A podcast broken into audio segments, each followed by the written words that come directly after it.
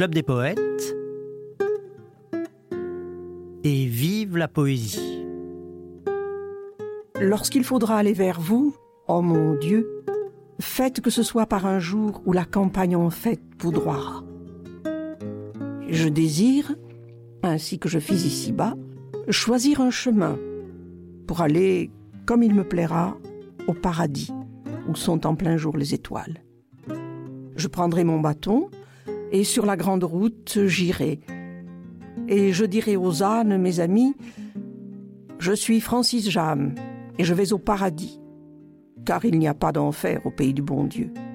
Je leur dirai, venez, doux amis du ciel bleu, pauvre bête chérie, qui d'un brusque mouvement d'oreille chassez les mouches plates, les coups et les abeilles. Que je vous apparaisse au milieu de ces bêtes, que j'aime tant, parce qu'elles baissent la tête doucement et s'arrêtent en joignant leurs petits pieds d'une façon bien douce et qui vous fait pitié. J'arriverai suivi de leurs milliers d'oreilles, suivi de ceux qui portèrent au flanc des corbeilles, de ceux traînant des voitures de saltimbanque ou des voitures de plumeaux et de fer-blanc, de ceux qui ont au dos des bidons bossués, des ânesses pleines comme des outres aux pas cassés, de ceux à qui l'on met de petits pantalons à cause des plaies bleues et suintantes que font les mouches entêtées qui s'y groupent en rond. Mon Dieu, faites qu'avec ces ânes je vous vienne. Faites que, dans la paix, des anges nous conduisent vers des ruisseaux touffus, où tremblent des cerises lisses, comme la chair qui rit des jeunes filles. Et faites que, penchés dans ce séjour des âmes sur vos divines eaux, je sois pareil aux ânes, qui mireront leur humble et douce pauvreté à la limpidité de l'amour éternel. Une des difficultés de cette émission, c'est de reprendre la parole quand on vient d'écouter un aussi beau poème. C'était Francis James, Prière pour aller au paradis avec les ânes, interprété par euh, cette comédienne que vous devez connaître un peu maintenant si vous avez suivi les podcasts, puisque j'en ai fait plusieurs fois l'éloge. Il s'agit de Élise Simor. Alors je vais vous raconter en quelques mots comment j'ai préparé cette émission, ou plutôt comment je ne l'ai pas préparée. J'ai eu une semaine particulièrement chargée au Club des Poètes. On a eu beaucoup de belles soirées avec euh, beaucoup de jeunes gens pleins d'enthousiasme qui se rassemblaient. En plus, il y a eu le soir euh, vendredi de mon anniversaire, donc euh, je me suis couché très très tard. Ça a été une magnifique fête que m'ont faite mes amis. Et puis, on a eu aussi la publication d'une toute nouvelle revue qui s'appelle la revue Urgence, qui est publiée par la jeune garde du Club des Poètes. Donc, mon fils Timothée, son ami Solal et d'autres camarades. Ils ont édité une nouvelle revue. Et donc, euh, on est arrivé ce dimanche et je ne savais pas encore exactement ce que j'allais faire. Alors, ça ne veut pas dire que je n'avais pas commencé à préparer parce que ce que je fais à peu près euh, chaque fois durant la semaine, c'est de, eh bien, de numériser un certain nombre de, d'archives que j'ai du Club des Poètes, c'est-à-dire des cassettes ou des disques, pour vous les préparer. Et puis je me dis après, bon, bah, je déciderai dimanche.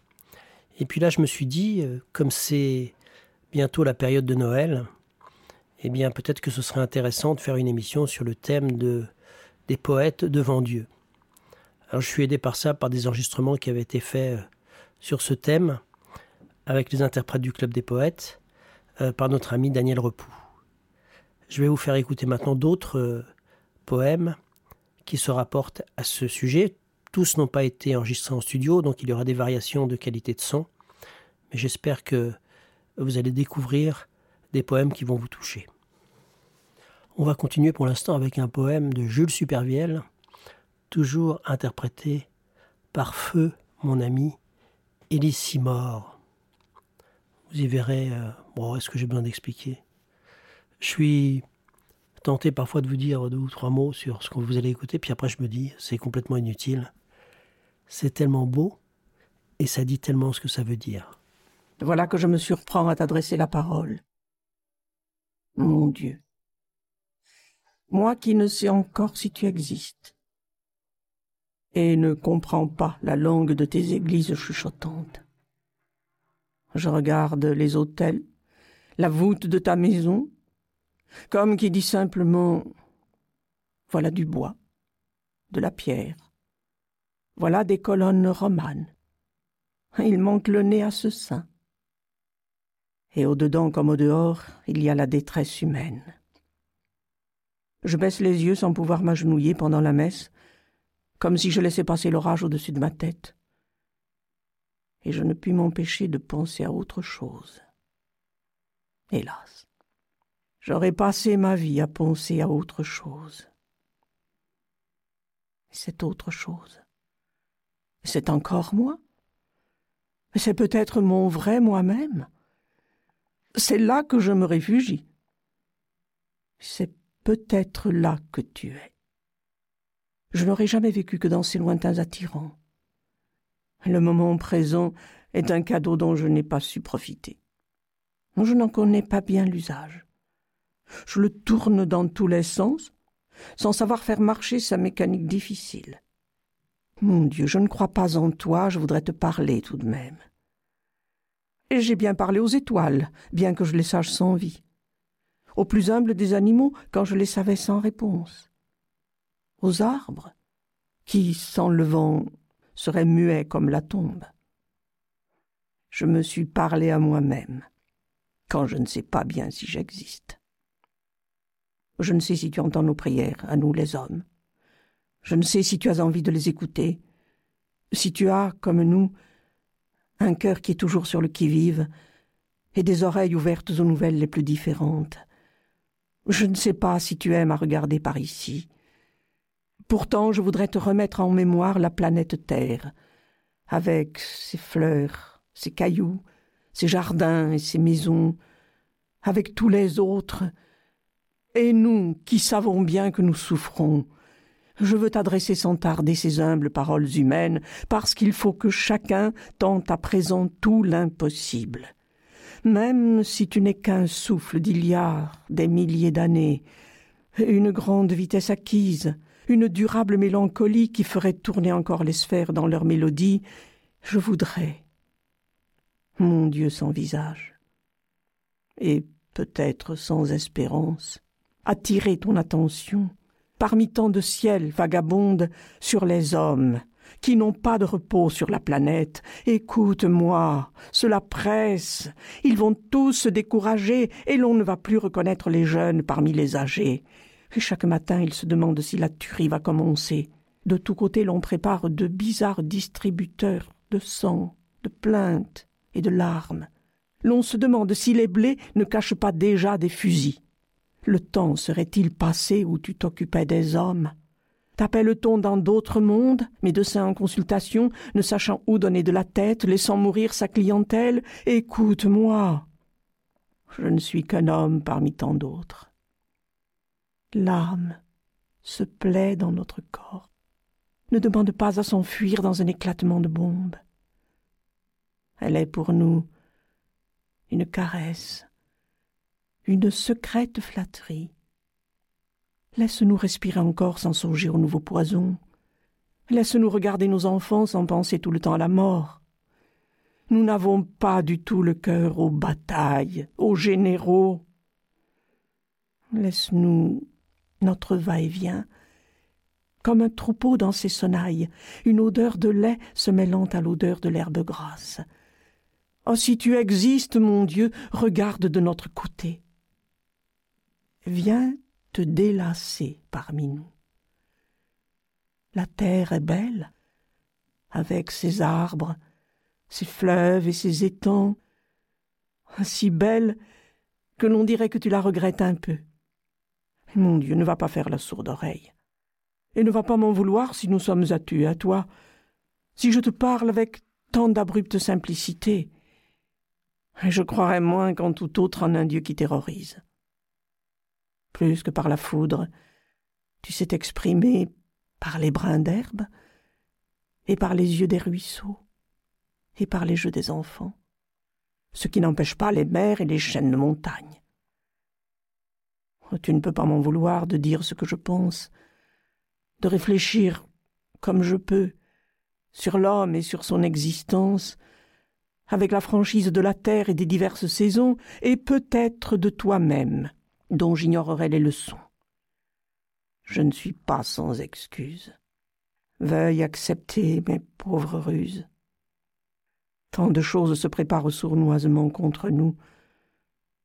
Quoi que nous fassions, nous craignons d'être pris au dépourvu et d'être comme le taureau qui ne comprend pas ce qui se passe. Il le mène-t-on à l'abattoir Il ne sait où il va comme ça Et juste avant de recevoir le coup de mort sur le front, il se répète qu'il a faim et brouterait résolument. Mais qu'est-ce qu'ils ont ce matin? Avec leur tablier plein de sang, à vouloir tous s'occuper de lui. C'est encore Ellie mort qu'on écoute, et cette fois-ci elle prête sa voix à Marie-Noël, la petite fauvette d'Auxerre, qui passa sa vie à parler et à méditer avec Dieu, et qui euh, passe euh, de la foi la plus chantante, je dirais, qui inspire ses premiers vers de jeune fille, à des grandes interrogations métaphysiques que l'on découvre dans son journal qui s'intitule Notes intimes, édité à la fin de sa vie. Et dans le poème qui suit, c'est une déclaration de désamour à Dieu. Mon Dieu, je ne vous aime pas.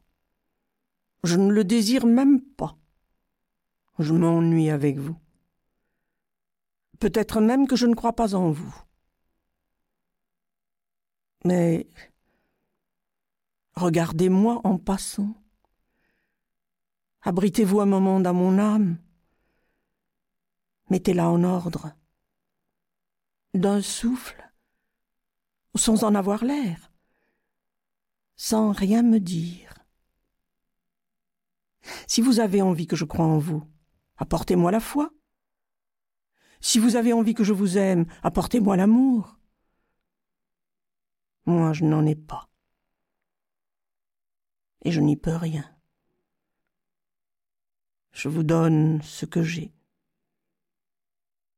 Ma faiblesse. Ma douleur. Et cette tendresse qui me tourmente et que vous voyez bien. Et ce désespoir et cette honte affolée. Mon mal. Rien que mon mal. C'est tout. Et mon espérance. Mais l'espérance, dit Dieu, voilà ce qui m'étonne. Moi-même, ça c'est étonnant.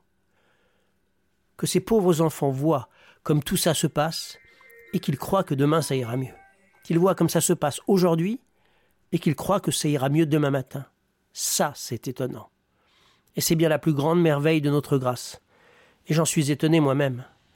Il faut que ma grâce soit en effet d'une force incroyable, et qu'elle coule d'une source et comme un fleuve inépuisable, depuis la première fois qu'elle coula et depuis toujours qu'elle coule dans ma création naturelle et surnaturelle, dans ma création spirituelle et charnelle et encore spirituelle, dans ma création éternelle et temporelle et encore éternelle, mortelle et immortelle. Et cette fois, oh cette fois, depuis cette fois qu'elle coula comme un fleuve de sang, du flanc percé de mon Fils, quelle ne faut-il pas que soit ma grâce et ma force de ma grâce pour que cette petite espérance, vacillante au souffle du péché, tremblante à tous les vents, anxieuse au moindre souffle, soit aussi invariable, se tienne aussi fidèle, aussi droite, aussi pure et aussi invincible et immortelle et impossible à éteindre que cette petite flamme du sanctuaire qui brûle éternellement dans la lampe fidèle, une flamme tremblotante, à traverser l'épaisseur des mondes, une flamme vacillante, a traversé l'épaisseur des temps, une flamme anxieuse, a traversé l'épaisseur des nuits, depuis cette première fois que ma grâce a coulé pour la création du monde, depuis toujours que ma grâce coule pour la conservation du monde, depuis cette fois que le sang de mon Fils a coulé, pour le salut du monde. Une flamme impossible à atteindre, impossible à éteindre au souffle de la mort. Ce qui m'étonne, dit Dieu, c'est l'espérance, et je n'en reviens pas. Cette petite espérance qui n'a l'air de rien du tout. Cette petite fille espérance immortelle. Car mes trois vertus, dit Dieu, les trois vertus, mes créatures, mes filles, mes enfants sont elles-mêmes comme mes autres créatures, de la race des hommes. La foi est une épouse fidèle. La charité est une mère, une mère ardente, pleine de cœur, ou une sœur aînée qui est comme une mère. L'espérance est une petite fille de rien du tout, qui est venue au monde le jour de Noël de l'année dernière qui joue encore avec le bonhomme janvier, avec ses petits sapins en bois d'Allemagne couverts de givre peint, et avec son bœuf et son âne en bois d'Allemagne peint, et avec sa crèche pleine de paille que les bêtes ne mangent pas puisqu'elles sont en bois. C'est cette petite fille pourtant qui traversera les mondes, cette petite fille de rien du tout, elle seule, portant les autres, qui traversera les mondes révolus comme l'étoile a conduit les trois rois du fin fond de l'Orient vers le berceau de mon fils, ainsi qu'une flamme tremblante. Elle seule conduira les vertus et le monde. Une flamme percera des ténèbres éternelles. Ici, c'est Charles Péguy qui fait parler Dieu. Et cette flamme, qui éclaire la nuit, et qui peut faire penser aux lumières d'Anouka, que les Juifs allument tous les ans pour se souvenir qu'ils doivent faire vivre en eux l'espérance qui permet de passer de la nuit à la lumière. Cette flamme, c'est aussi l'étoile qui, dans la tradition catholique, accompagne et guide les rois mages jusque à ce petit bébé qui, dans cette même tradition, est aussi le sauveur, celui qui va sauver l'humanité un petit bébé qui va sauver l'humanité. Imaginez-vous ça. Mais un jour, c'est Edmond Rostand qui le raconte, ils perdirent l'étoile.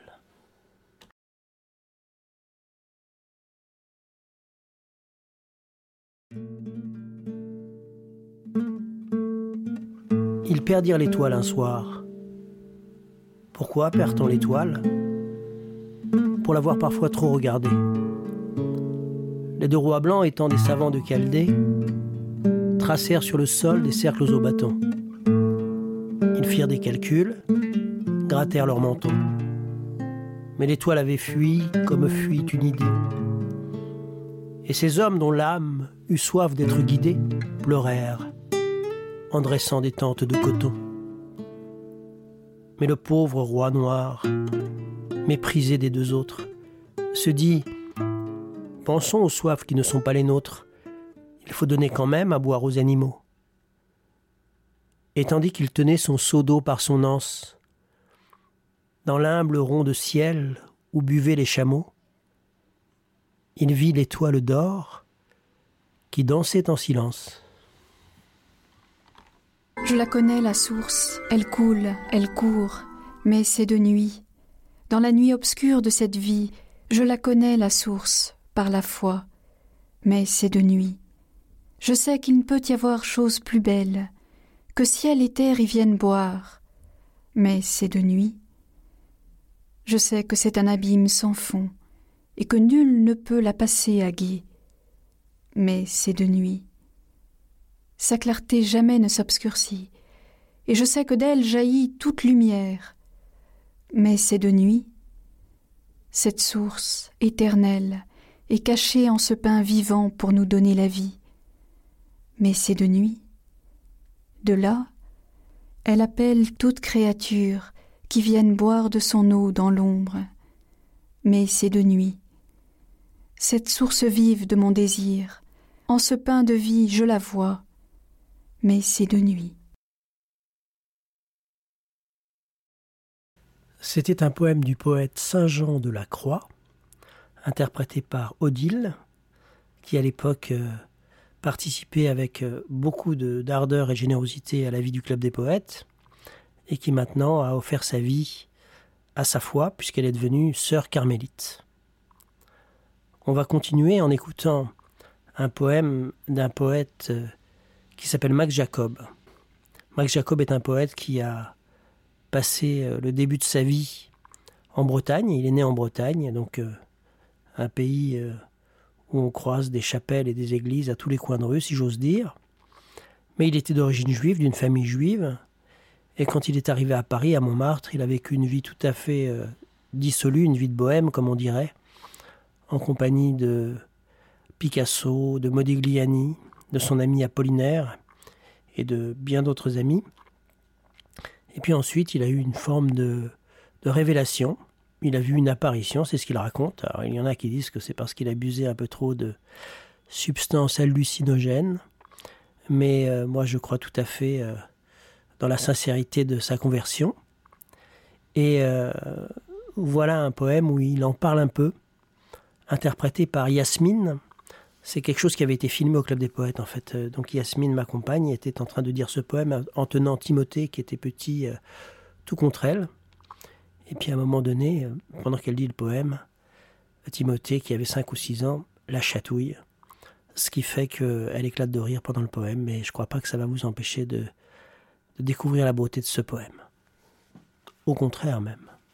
Le nuage et la poste entre les continents, syllabaires d'exil, et que les océans condamnés par l'enfer à se battre en pleurant n'épelleront pas sur le vernis de l'espace.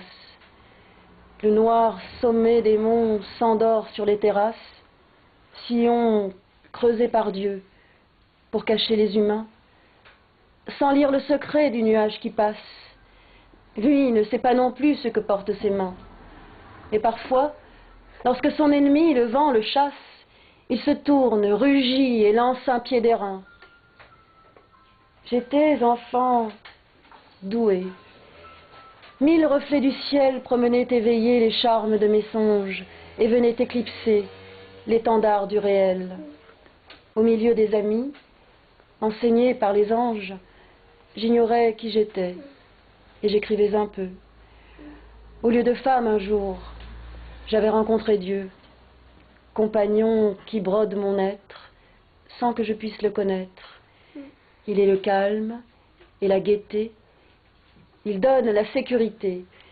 Et pour célébrer ces mystères, il m'a nommé son secrétaire.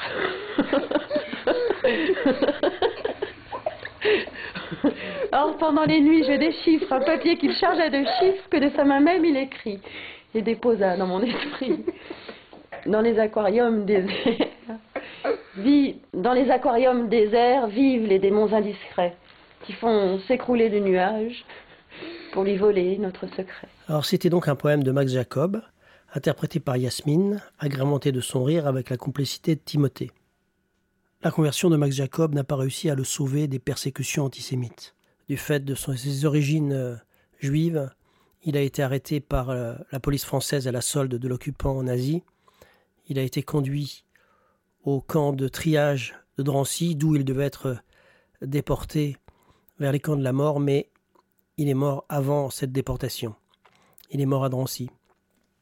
Et son dernier message, qui est à la fois émouvant et terrible, est celui-ci Je remercie Dieu pour le martyr qui s'annonce. On écoute un poème de Max Jacob chanté par mon ami Benoît Dera, qui est un poème qui pourrait à la fois être euh, interprété comme un poème d'amour humain, d'un être humain qui attend l'être aimé, ou aussi, et c'est le sens que Max Jacob lui donne, je crois, dans ce poème, un poème mystique, où c'est l'âme humaine qui attend un signe de Dieu. De Max Jacob donc, romance, interprétée par Benoît Dera.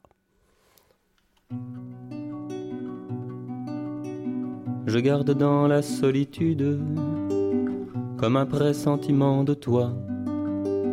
Tu viens et le ciel se déploie, la forêt, l'océan recule.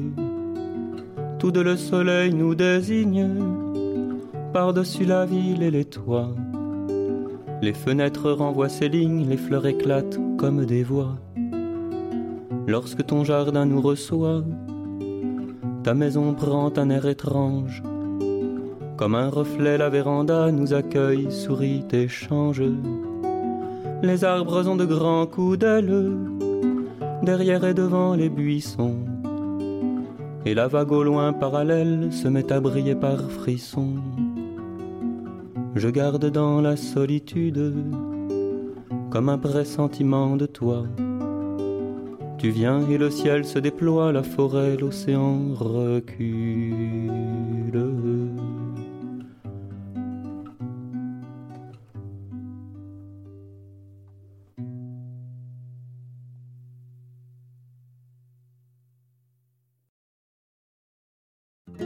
C'était Et vive la poésie, l'émission hebdomadaire du Club des poètes. Et pour terminer, quelques mots du fondateur Jean-Pierre Renet. Bonsoir amis, bonsoir, qui que vous soyez, où que vous soyez, si vous avez quelque chose sur le cœur, quelque chose qui passe difficilement, écrivez-moi, écrivez-moi tout de suite comme on écrit à un ami, et nous serons peut-être un peu moins seuls. Bonsoir, à la semaine prochaine, et vive la poésie.